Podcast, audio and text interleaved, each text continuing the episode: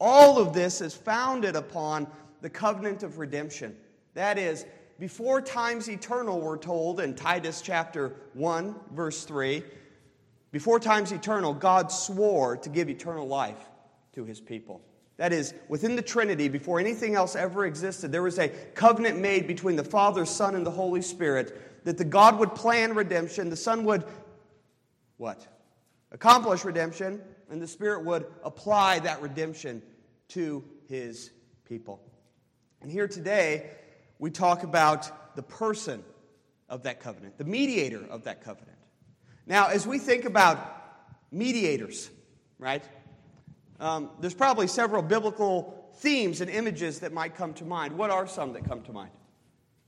Priests. Priests, mediating before God. They would take the sacrifice that the person offered. The person himself would lay their hands on that animal, transferring symbolically their sins to the animal, and the animal would be sacrificed, symbolizing that the, the animal has taken the wrath, the punishment of this person. The priest mediated for the people to God.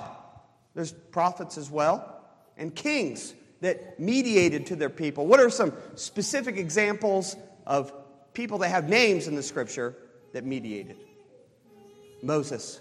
Moses is probably the primary one that comes to mind as he was the figurehead and the mediator of the old covenant. Okay? The old covenant, the Mosaic covenant. And I just want us to think briefly about that. The grace of God in giving a mediator to God's people, even in the old covenant, even in the types and shadows of that old covenant. That a mediator would stand in between God and man. And Moses, maybe at the peak of it, we see him in Exodus chapter 32, after the people had made golden calves, had already broken the covenant that God gave them only 12 chapters earlier. And we see here Moses coming down, throwing down the tables, and then going up on the mountain and praying to God that God, if it be possible, have me blotted out from your book of life rather than these people. But as we think about that mediator, we should think about the grace of God to raise up Moses. In the middle of a hostile time, when Pharaoh was going about killing all of the baby boys in the kingdom, God preserved Moses. God had him trained up in the wisdom of the Egyptians in providence. In providence, he was sent away to Midian and at a particular time called back, and God worked through Moses to have great salvation for his people, right? And so, when we think about Moses or anybody mediating in the Old Testament, we ought to think how great the grace of God is to, to create a particular individual, to form him by providence in order that he would be an effective mediator between God and man. But when we think about Jesus as the mediator of the new covenant, it's, I don't want to use the word unbelievable because we're called to believe it, but it is an astounding, mind boggling truth that we are confronted with a mediator who is both God and man. 100% God 100% man. And that's what we're providentially looking at today in chapter 8 and verse 2. and notice how it sets it up. We, we saw last week that God the Father ordained a mediator, the Trinity agreed. Now, with that background, listen. The Son of God, what does he mean by that? The second person of the Holy Trinity, being very and eternal God the brightness of the Father's glory, of one substance and equal with him, who made the world, who upholds and governs all things he has made, did, when the fullness of time was come, take upon him man's nature, with all the essential properties and common infirmities thereof, yet without sin. Being conceived by the Holy Spirit in the womb of the Virgin Mary, the Holy Spirit coming down upon her and the power of the Most High overshadowing her, and so was made of a woman of the tribe of Judah, of the seed of Abraham and David, according to the Scriptures, so that two whole, perfect, and distinct natures were inseparably joined together in one person without conversion, composition, or confusion. Which person is very God and very man, yet one Christ, the only mediator between God and man As you can see, that's a really dense statement, and we're going to try to get through it all today. Um, so, as we come to this, the outline that I have, uh, Sam Waldron, I think, was very helpful in outlining this. So, first we have the subject of the incarnation, then the time of the incarnation, the essence of the incarnation, that is, Him taking upon man's nature. Fourth, the mode of the incarnation. How did the incarnation happen? It's through the womb of the Virgin Mary. And five, the result of the incarnation, the hypostatic union, two whole perfect natures, God and man being joined together in one glorious person. Okay? So, as we consider, the first thing that we see and come across is the idea the subject of the incarnation is the second person of the glorious Trinity. That Jesus Christ himself is the Son of God in the highest possible sense that we could ever think of it. When we read Peter, for example, confessing in Matthew chapter 16 and verse 16 that you are the Christ, the Son of the living God, it means something more than he was the Son of God like Adam was. Even though Adam, as Joey has taught us in the past weeks, he was created as a sinless Son of God as well. But this is the Son that was eternally, is eternally begotten by the Father, is equal with him in every way. Now, to just draw upon the, the weight of confessing this rightly, I would just have us turn to 1 John chapter 5. 1 John chapter 5. We confess these things. And the church has always confessed the, the very words that we have in front of us. Uh, you might notice that this is language that is found in Nicene Creed, that he is very God, brightness of his glory, one substance and equal with him. And in 1 John chapter 5, I just want us to notice the weight of the words we find in verses 9 through 12. The Apostle John writes, If we receive the testimony of men, the testimony of God is greater, for this is the testimony of God that he has borne concerning his Son. Whoever believes in the Son of God has the testimony in himself. Whoever does not believe God has made him a liar, because he has not believed the testimony that God has borne concerning his Son. And this is the testimony that God gave us eternal life, and this life is in his Son. Whoever has the Son has life. Whoever does not have the Son does not have life. There can be no doubt that the Apostle John is telling us that what we believe about Jesus Christ and his person matters for us eternally, not just intellectually, not just what camp or what church we go to. It matters to us eternally what we confess about the Son of God in the Catholic Church. And I mean small c, Catholic. The universal church has always confessed that the subject of the incarnation is the Son of God. Now, as we consider that, that he's the second person of the Trinity, being very eternal God. The question that I have is what makes the Son of God different than the other members of the Trinity? What can we say safely? Miss Heather.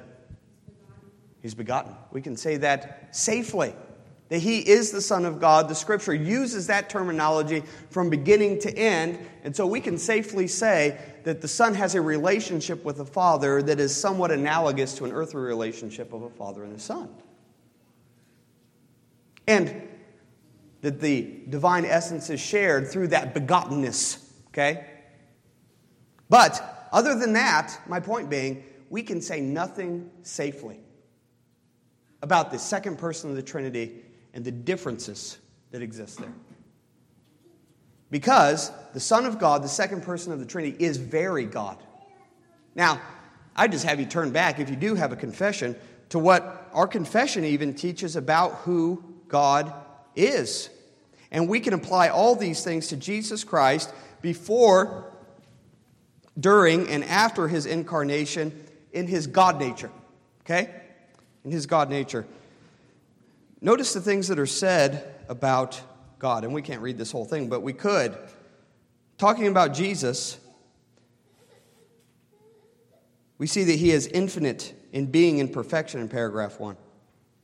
His essence cannot be comp- comprehended by any but himself, a most pure spirit, invisible, without body parts or passions, who alone hath immortality in the light which no man can approach unto, who is immutable, immense, eternal, incomprehensible, almighty, every way infinite, most holy, most wise, most free, most absolute, working all things according to the counsel of his own immutable and most righteous will working all these things for his own glory, who is most loving, gracious, merciful, long suffering, abundant in goodness and truth, forgiving iniquity, transgression, and sin, the rewarder of them who diligently seek him, and withal the most terrible in his just judgments, hating all sin, who will by no means clear the guilty.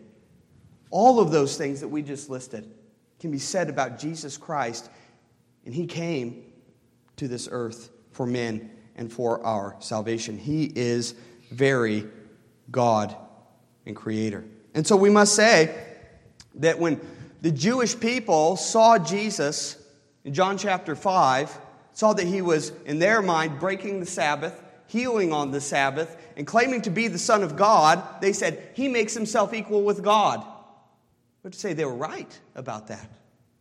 The Jewish leaders saw something that was true when they said that he's making himself equal with God, and we must confess those truths. What, what are some clear scriptural statements that, that show that Jesus Christ in his person is very God? Philippians Philippians 2, perhaps, yeah. Philippians chapter 2, we can turn there. And I know we've gone over this recently, but as you're turning to Philippians chapter 2, what I, my, my goal is to show you that this Trinitarian theology that we've been discussing, when we think of the incarnation, ought to have a, a particularly devotional impact upon us. That God so loved the world, he raised up a mediator, but not even a mediator as we consider great like Moses, but far greater, infinitely greater than Moses. Notice Philippians chapter 2 and verse 5 Have this mind among yourselves, which is yours in Christ Jesus who, though he was in the form of God, did not count equality with God a thing to be grasped. Okay?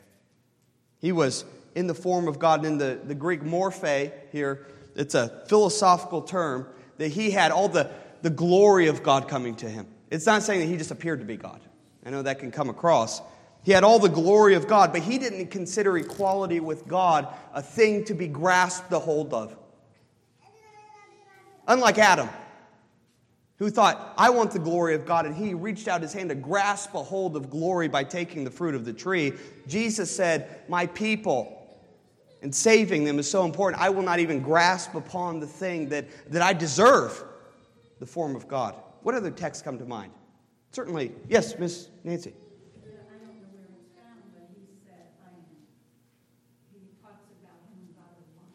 Oh, yes, yes.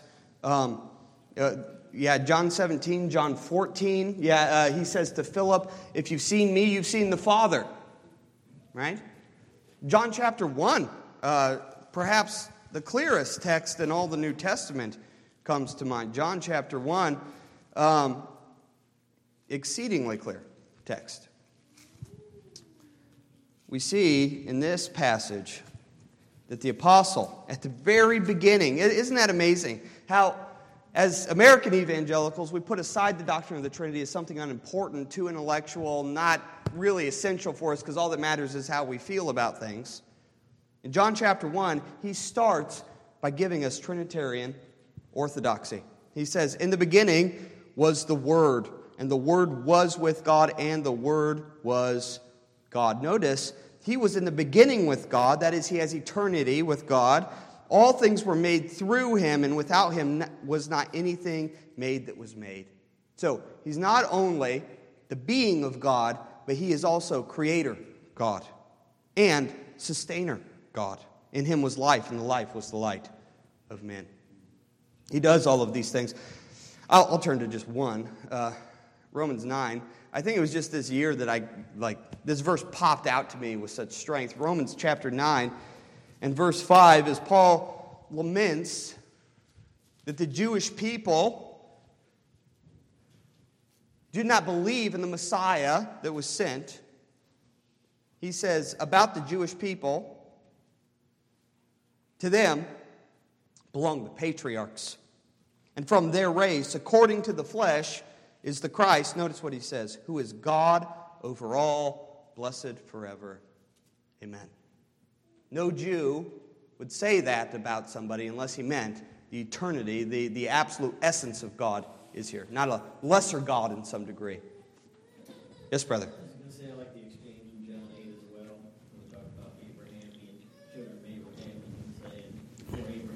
Eh, oh, yeah, and we can look at all the I am statements. It goes back to the ego eimi in Exodus chapter 3, where God at the burning bush said, I am. Jesus repeats that seven times in the Gospel of John to show that he is the same God that was there.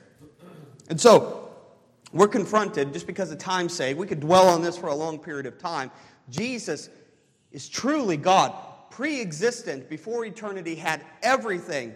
Everything that makes God God, Jesus has in his eternal being. But the wonderful thing that we are considering today is that there is a moment of time which God joined to himself a human nature. And notice that it says, when the fullness of time did come. And this is really a direct quote from Galatians 4 4. It says, When the fullness of time had come, God sent forth his Son, born of a woman, born under the law. There's a wonderful time. Whether it was December 25th or not, we don't know.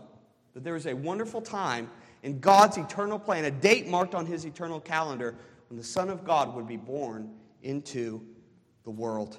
He would be born into the world. And so we must consider from that that because there is an eternal God that has decided, even though he is separate from his creation in every way and infinitely far above it, decided to enter into it to some degree.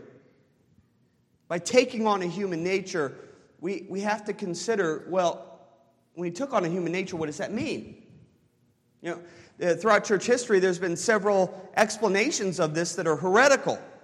Um, Menno Simons, for example, uh, founder of the Mennonite movement, said that he had a, a, a glorified flesh or a heavenly flesh that was kind of a conduit for God. He didn't take on really our nature, but it kind of appeared like our nature. It was better than our nature. But the Orthodox throughout history have confessed that he took upon man's nature fully with all the essential properties. Well, what's, when we think about an essential property of a human, it's something that can't be taken away, and that person still remain properly a human. Okay? Well, those are things that not necessarily take place, so you still could be a human. Like I can stop breathing for a second, you know, and I'm, I'm still considered a human uh, properly considered body and soul. Okay? That a soul without a body, that body is not.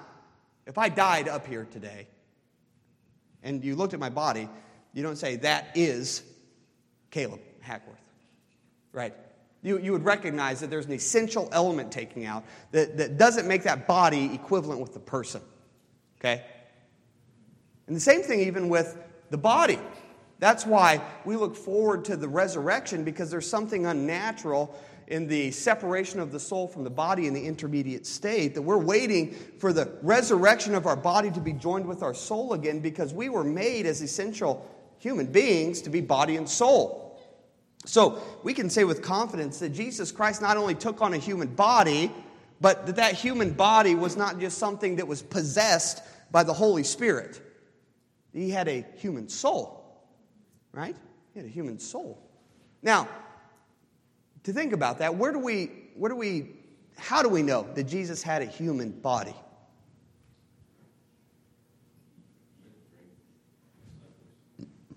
He and drank with the disciples?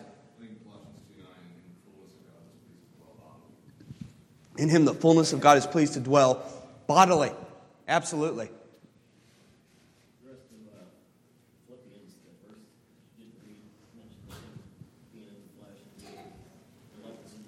Yeah, that's right. That's right. He, he took on the form of a servant, right?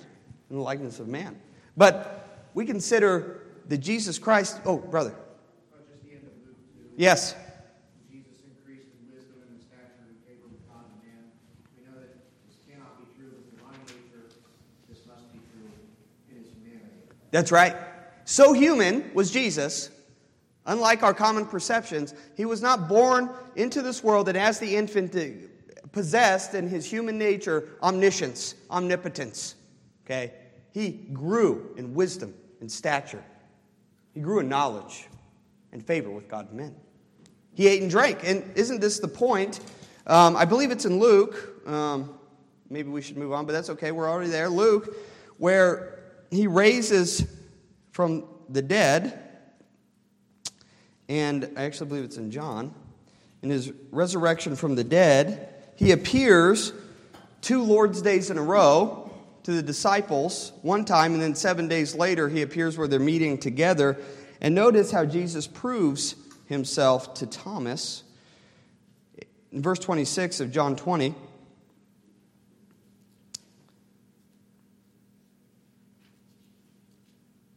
eight days later, the disciples were inside again, and Thomas was with them, although the doors were locked. And Jesus came and stood among them and said, Peace be with you. Then he said to Thomas, Put your finger here and see my hands, and put your, put your hand and place it in my side. Do not disbelieve, but believe. And Thomas answered him, My Lord and my God. And Jesus said, Have you believed because you have seen me? Blessed are those who have not seen and yet believed. In another account, we see Jesus Christ taking fish and eating it to prove that he's not just a spirit, but he is a true body. He's going to eat fish with these men. How do we know he had a true soul? A human soul. He grew in wisdom and stature, in favor with God and men. This is the, the non um, corporeal part of us that grows in wisdom. Would it be like after he died, shown to Hades? It's shown like that his body's dead, but yet there's a spirit or a soul? I'm not sure. Yeah, I wouldn't, I wouldn't go there necessarily first. What, what comes to mind? Yeah, brother. Sorry, I was just going to, along those lines, the, the prophecy that he will not abandon his soul to Sheol. That's exactly right. Yeah, amen. Yeah, Psalm 16, as quoted in Acts chapter 2 as well, he says, My soul you will not abandon to Sheol. Now, if Jesus meant the God nature, you will not abandon to Sheol, we would say, well, that's just an absolute impossibility, right? But Jesus, trusting God, he says, My soul, when it's separated from its body at the time of my death, my soul, my human soul, will not go to Sheol. When he's on the cross, what does he say to his father? He says, Into your hand I commit my spirit. Right? Jesus Christ has a, a real soul, and we, we, we have to move on. But to quote a couple of very relevant texts, Romans chapter 8 3, and I'm just going to read these. If you can get there in time, that's fine. Romans 8 3. For what the law could not do, in that it was weak through the flesh, God did by sending his own Son in the likeness of sinful flesh, an account of sin, he condemned sin in the flesh. Hebrews 2:14 says this: Inasmuch then as the children have partaken of flesh and blood, he himself likewise shared in the same, that through death he might destroy him who had the power of death, that is the devil, and release those who through fear of death were all their lifetime subject to bondage. For indeed he does not give aid to angels, but he does give aid to the seed of Abraham. Therefore, in all things he had to be made like his brethren, that he may be a merciful and faithful high priest in things pertaining to God. So that's where we really, the rubber hits the road. Why is it important that God, God the Son took upon himself every part of what makes a human essentially human? Because he had to represent us. He had to represent us. A human being had to represent human beings before God's judgment, or else he wouldn't be a true representative. It's analogous in some really meager way to the President of the United States. Right? It would be foolish and, and silly for us to elect a President of the United States to somebody that's never been in the country and who was not a citizen of this country, right? In fact, it's illegal to do that. It's not possible. But there's a reason. Because there has to be representation of the American people by an American person, right? In a much bigger way. Our sins must be mediated through a mediator that is truly one of us. If he did not have one of these essential properties, he could not be a true mediator to us. But he was made always like us, yet without sin. Okay, quickly, we see the, the mode of the incarnation. Okay, so how did this take place? We see that he was conceived by the Holy Spirit in the womb of the Virgin Mary, the Holy Spirit coming down upon her and the power of the Most High overshadowing her. And that's quoted, as many of you maybe read this morning as you woke up today, as we try to read through the Luke accounts on Christmas. Luke chapter 1, we see that Mary is encountered by an angel of the Lord.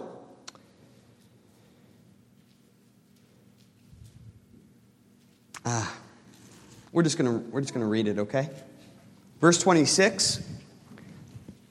In the sixth month, the angel Gabriel was sent from God to a city in Galilee called Nazareth, to a virgin betrothed to a man whose name was Joseph of the house of David, and the virgin's name was Mary. And he said to her, Greetings, O favored one, the Lord is with you. But she was greatly troubled at this saying, and tried to discern what sort of greeting this might be.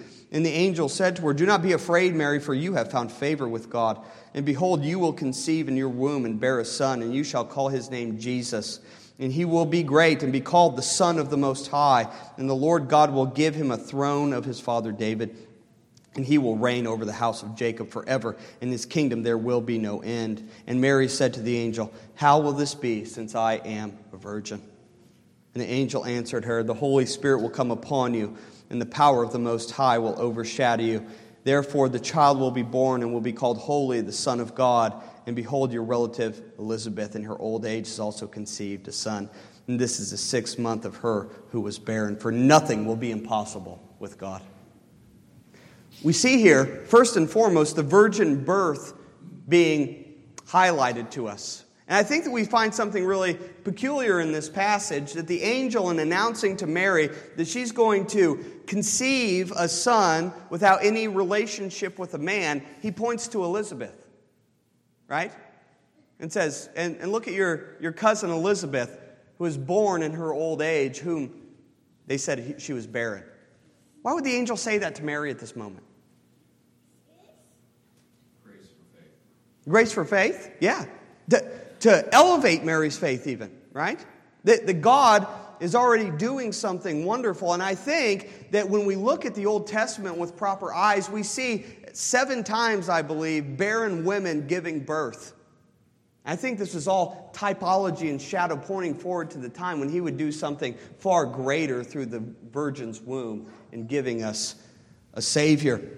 We see the Holy Spirit came down upon her, the power of the Most High overshadowing her. And if we're thinking about the Old Testament, that should remind us of another biblical creation story. That's the creation of the world. The Holy Spirit coming down and hovering above the waters, we get the same language in the creation of Jesus Christ in the womb of the Virgin Mary, the, the seed of the new creation being formed in her here. And we also see he's made of a woman of the tribe of Judah, the seed of Abraham and David, according to the scriptures. This is pointing back again to the covenant faithfulness of God. That he promised David he promised Abraham, he promised the tribe of Judah that the Messiah would come through them, and he certainly accomplished it through the virgin birth of our Savior Jesus Christ. Okay, lastly, the result of the incarnation is that two whole, perfect, and distinct natures were inseparably joined together in one person. Okay? So, this is if not the hardest doctrine in all of Christianity, it's at least the second hardest doctrine in all of Christianity, intellectually, to understand. The most difficult, I think, is the Trinity and comprehending what the Bible reveals to us that God is one essence in three persons. But here we see a man, a person, I should say, having two distinct natures. Two distinct natures. joined together in one person. And this is, I'll just throw out a word, contra, contrary to Nestorianism.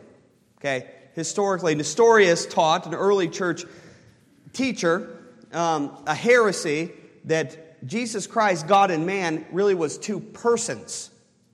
Not one person, but two people considered separately.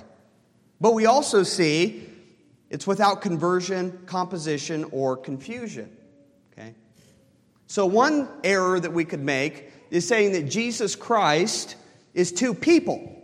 Another error that we could make is he's one person, but the divine and the human natures are blended together in some way to make a third substance of some kind. That's neither divine nor human totally, but a mixture. And we see this in Greek mythology, Hercules or, or something like that. But Jesus Christ is not that. He is fully God, fully man. And these things we have gone through already. We've already proved separately that he's fully God and fully man. I want us to notice how these things are put together in Hebrews chapter 1.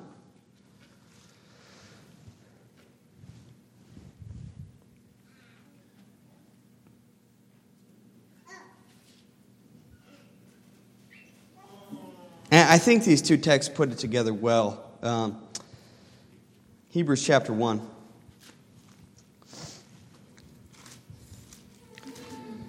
Here we see that the writer of Hebrews is trying to compile a bunch of Old Testament texts to prove that Jesus, the Son of God, is greater than the angels.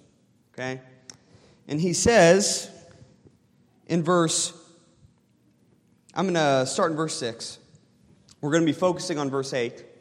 And again, when he brings the firstborn into the world. So, again, we should be thinking okay, he's not just talking about the eternal God nature here, he's talking about a person. Um, he says, Let all the angels worship him. Of the angels, he says, he makes his angels winds and his ministers flames of fire. But to the Son, he says, your throne, O God, is forever and ever. This is the Father talking to the Son. And he says, Your throne, O God, is forever and ever. The scepter of uprightness is the scepter of your kingdom. You have loved righteousness and hated wickedness. Therefore, God, your God, has anointed you with the oil of gladness above your companions. And for time's sake, Romans chapter 10, I think is another clear text, again, that shows Jesus Christ, fully God and fully man, combined together here. Romans 10 9. Because if you confess with your mouth that Jesus is Lord and believe in your heart that God raised him from the dead, we have a bunch of human imagery there, you will be saved. For with the heart one believes and is justified, and with the mouth one confesses and is saved. For the scripture says, Everyone who believes in him will not be put to shame.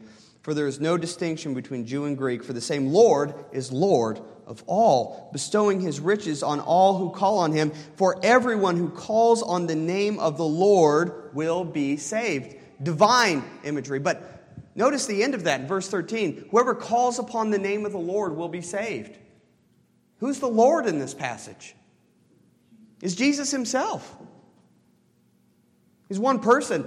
He's God. He's man, fully and completely. But we also must recognize his singular personality. So we have to guard against talking about him as two people. And we see 1 Timothy 2 5 For there is one God and one mediator between God and man, the man, Christ Jesus. Do we have any questions today? There's a lot to go through in a small amount of time. Yeah, brother. Not claiming any sort of deity or anything, but the two natures, you know, as Paul says, you know, we wrestle with, you know, flesh and spirit, and I know mm-hmm. my experience, just give me a minute little insight to, to maybe what it's like, two natures. Yeah, and, and that's, a, that's not a bad analogy. The Athanasian Creed um, it, it makes analogy between a man's soul and his flesh. Even though they're separate, they're distinct, they make one person. Um, so that's not, a, that's not a bad analogy to think about. Even recognizing it is an analogy, right? Anything else?